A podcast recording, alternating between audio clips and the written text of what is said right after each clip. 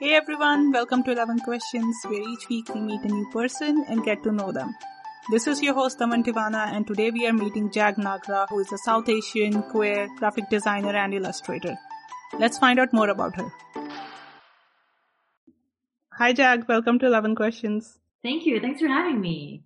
I want to start by asking you, where do you live and where are you from? Uh, I live in the suburbs of Vancouver, so about half an hour outside of Vancouver. And yeah, I was born and raised in the suburbs here. Since we're talking on the weekend, what's your favorite way to spend a weekend? Oh, my favorite day. Well, right now with COVID, um, I feel like every day feels like a weekend. uh, it's a bit hard to find. Like, I feel like last Friday, I thought it was Sunday and it just like confused everything. Like the whole day was kind of confused. But, um, I have two little kids and yeah, just spending the day with them and going for walks and going in the park with them.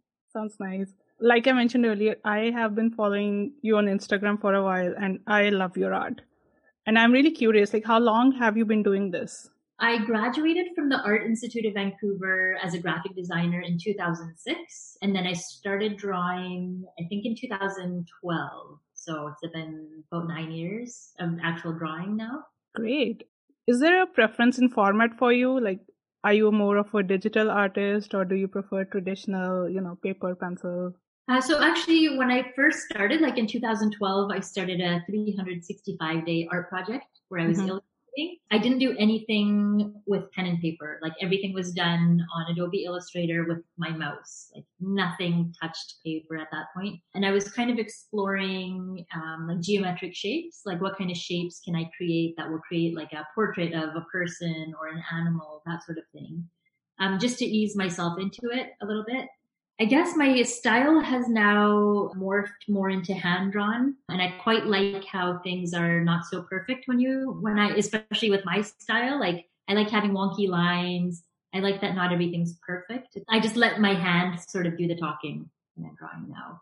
Um, and I, I, tried, like I tried a digital tablet to draw with and I just couldn't orient myself properly. So I went back to pen and paper and I just have stacks and stacks of paper now.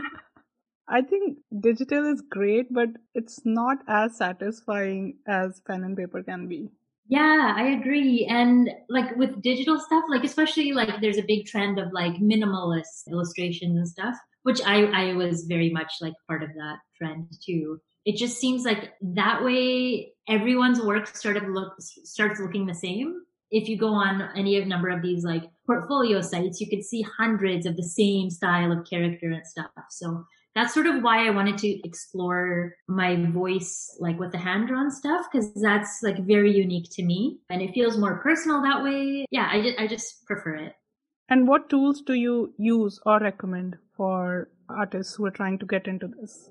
I don't know if I recommend any one particular thing. Everyone, I feel like everyone has a certain way of working that works for them what works for me might not work for you. So it's, I feel like it's very personal, like, and it's sort of a journey of discovering what your most efficient way of working is.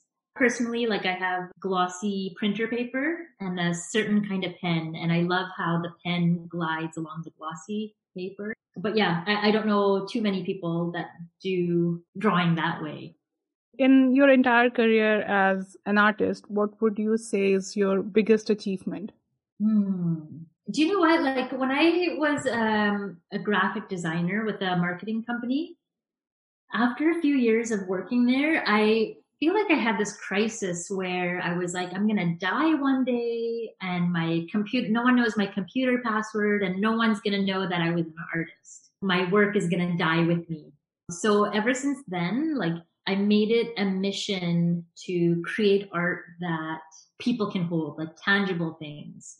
I recently, maybe like a year ago, created some skis. I collaborated with a ski company, did skis. And when people send me videos of them using the skis on mountains, like that's amazing because I still have the sketch of the drawing I did mm-hmm. to see what it became. If it's packaging design, I love seeing people holding the package in their hand. So I think that's sort of my biggest accomplishment is, or achievement. Something I take pride in is something I created on my desk has gone out in the world and it's living outside of its original existence. I, I just think that's so cool. Yeah, I can imagine how great it would feel to see your work in other people's hands. Yeah, and it's like it kind of connects you, even though like even with some of the art I sell, people wherever they're buying it from, I've never met this person, and yet, like knowing that it's going to be framed on a wall in their house, that's really incredible because we're sort of connected in some way now without even having met each other. And it's just so powerful to me. Yeah. And I'm sure you get a lot of praise for everything that you create because it is amazing. But what's the best praise you have gotten so far? Something that moves me a lot is when uh, my two year old daughter, when she looks at something and she says, Mama made that. Um, that is like beyond any praise anyone could give me. Like it's just, it's so cool to see her like understand that I made something. Like we have this huge canvas of, uh, one of the portraits I made and we named her Devi. That's the character's name. Um, this huge canvas right at our dining table on the wall. So we'll be eating like our meals and yeah, we'll be like, Devi, come eat. And it's like just cool seeing her interact with it. I, I just like that to me I can quit now because I had that moment with my daughter. That's really sweet. One thing I notice in your art is there's elements of culture. Is it organic thing that just happens or you are intentional about it? I feel like if I think to the kind of art I was exposed to when I was younger or even now, like I never really saw a lot of brown skin in art, especially in the mainstream. Like it's just like not something that you see so I wanted to surround myself with the kind of images I wish I had seen. Or with my two kids now, I want them to be exposed to that, right? Like brown skin, dark brown skin. What does that look like to be celebrated? So it is very intentional for me. And a lot of my themes are um, a way for me to live through these portraits I'm making. For example, like in Indian culture, it's so taboo still to have tattoos, to have your arms covered in tattoos. All the like auntia are going to look at you and uh, scoff. Some of my drawings have somebody wearing a lenga, but then they have Nike high tops. You know, that's how I wish I could have dressed when I went to an Indian reception party. I would have had so much more fun, but instead in real life, I had to wear sandals with like all these like shiny jewels on them that my mom even though I'm like, you know, even when I was 20, in my 20s, my mom. I can totally relate to that yeah just and, like acceptable outfits and you cannot experiment so much. Exactly exactly. So um, i'm kind of taking a stance with my artwork and kind of showing that there's another like side to us as south asian women that doesn't get talked about uh, but is very much here. I try to find my place in in the world. Being a queer south asian especially especially growing up, there weren't a lot of gay role models that I could look up to. So I'm trying to just find my place. I, I, feel like there's a little bit of me in all of my drawings that I do. Yep. Are there any new projects, new series that you're working on? Something that's ongoing is in Vancouver, there's um, Punjabi Market, which is the mm-hmm. oldest, like little India in all of North America. Last year, we celebrated the 50th anniversary of Punjabi Market. And I mean, like the last two decades, like so many businesses has, have moved out of Vancouver. There hasn't been a lot of economic investment in the neighborhood. So we are trying to, in some way, like save it and hmm. preserve mm-hmm. history and the legacy and try to bring back some of like arts and culture that we're missing there. Cause it looks so different than it did in the 80s and 90s. Like it was so busy when we used to go. All the shops used to be so busy. Um, it used to be like a big outing as a family to go there. And now, like, you could go to a shop and you're the only person that's in there all day. Like, especially with COVID now, it's really hard and it's hitting the businesses a lot. So we're trying to um, revitalize it with COVID last year, like everything came to a standstill as far as our planning. So this year we're kind of a bit more focused and trying to find ways to engage the community, however that looks. Like virtually is very hard right now, but yeah, that's sort of the big thing going on in my life because we have a four month old son as well. So just getting used to life with two kids now has been a bit of a process and we just moved into this new house like a month ago as far as personal projects, I don't really have anything on the go too much, but mm-hmm. my South Asian drawings that we were talking about earlier, like that's for me is an ongoing thing. So mm-hmm. I feel like when I get a spark of in- inspiration, I often come to my office here and, and will kind of draw out an idea. On that note, I do like your office a lot because of that picture in the background. Thank you. I wish that was my office. Thank you. Who are three artists that you really look up to? I don't know if you've heard of Andy Dixon. He was from Vancouver originally and now he lives in Los Angeles. He is a painter and the stuff he does is just so full of color. Like I, I would love to have like an Andy Dixon piece in my house one day. Who else am I drawn to?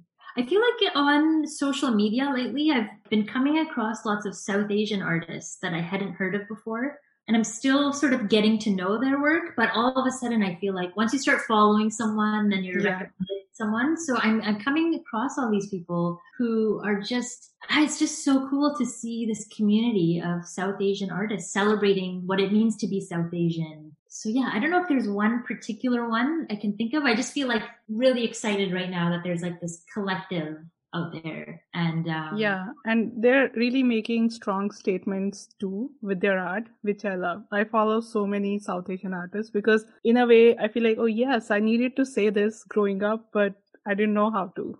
Exactly exactly. I think that's so relatable. Like i feel exactly what you just said.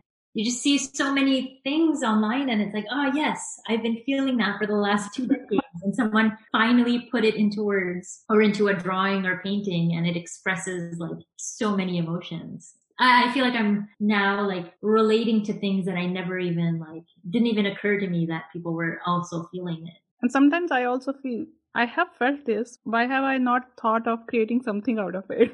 exactly. Exactly. Yeah you just sometimes don't it, it doesn't occur to you and then yeah someone do it and you're like oh yeah so our last question if you were to pick one interesting life experience or a story to share with us what would you tell us that's a very hard question a good question one life experience um it's kind of a series. Like I was thinking about this recently. Um, a couple years ago, I did this art project called Scout and Scholar, and every day I went out and asked one stranger what they had learned that day. And I got them to write on a um, notebook I would bring with me. And like that was every day for a year. But I, to me, like that's one thinking back, it's sort of like one moment in my life, even though it was a full year, but it just like profoundly changed who I am. Uh, because before that, like I was so shy, I was so introverted, I couldn't carry a conversation with anybody. And like within the first two weeks, I was ready to quit because I didn't know like how to talk to people, how to get them to stop and listen to me. Often they thought I was trying to sell something. Uh, like this one older man, he kind of like yelled at me because I wasn't selling my thing right. And I was like, oh my God, like just very, it was very upsetting. But I kept with the project and it just got easier and easier to talk to people and not only to talk to them, but to connect with them. Like people told me very personal, private things about themselves. Now I can like, I'll be at a grocery store and I can talk to somebody and I'll walk away like smiling, like that was really cool to connect with someone. I feel like that was sort of my life before this project and my life after. Like I'm two different people. So that, that was something I, I'm so glad I did it. I love the idea of the project. Yeah, it was really interesting. Like I, I and I would ask little kids, like if they were with their parents, I'd ask if the kids could share. And one girl said um, she learned 100 plus 100 equals 200. And sometimes people, like people talked about the death of their children or if they had left an abusive marriage or um, they were battling like drug addiction. People just told me these intimate things and it, it was just so amazing. It was incredible. Yeah, and one year projects are actually really hard to stick to. So I'm just here thinking, how did you do it? I start things and then I give up because I'm like, okay, why did I sign up for this long project? you know what? I've done three 365 day projects in wow. my life. And after each one, I was, I told my friends, like, I'm never doing another one. Make sure do it. And like a few months later, I'd be like, hey, I started a new one. I've actually found the trick to getting through them is to post it online. Um, so you kind of feel the pressure to do it, even if nobody's looking at your project. I can relate to that yeah when you announce things you're like okay now sort of you're accountable to people somehow yeah exactly even if like no one's looking at your blog or wherever you're posting it like just feeling like somebody's watching you know like i can't yeah. day 47, I have to keep going. And then it starts like you get addicted to it and okay, I need to go out today and or sit down and work on this a little bit. That's really amazing. I'm still thinking about how you did that. And I probably will think about it after we are done talking. well, thank you so much, Jag, for answering my questions. It's been great getting to know you. But before I let you go, for our listeners, if they want to check out your art or purchase something, how can they do that? Yeah, so just check out my website at jagnagra.com um, or Instagram at jagnagra. Thank you so much again. It was great talking to you. And listeners, do check out Jag's amazing artwork. I am sure you will love it. And I'll meet you all here again next week with my new guest. Thank you for listening to our conversation today. Hope you enjoyed getting to know our guest as much as I did. You can also watch a video version of this conversation on 11 Questions YouTube channel. Don't forget to subscribe wherever you are listening and if you like this episode, please leave a 5-star rating on Apple Podcasts.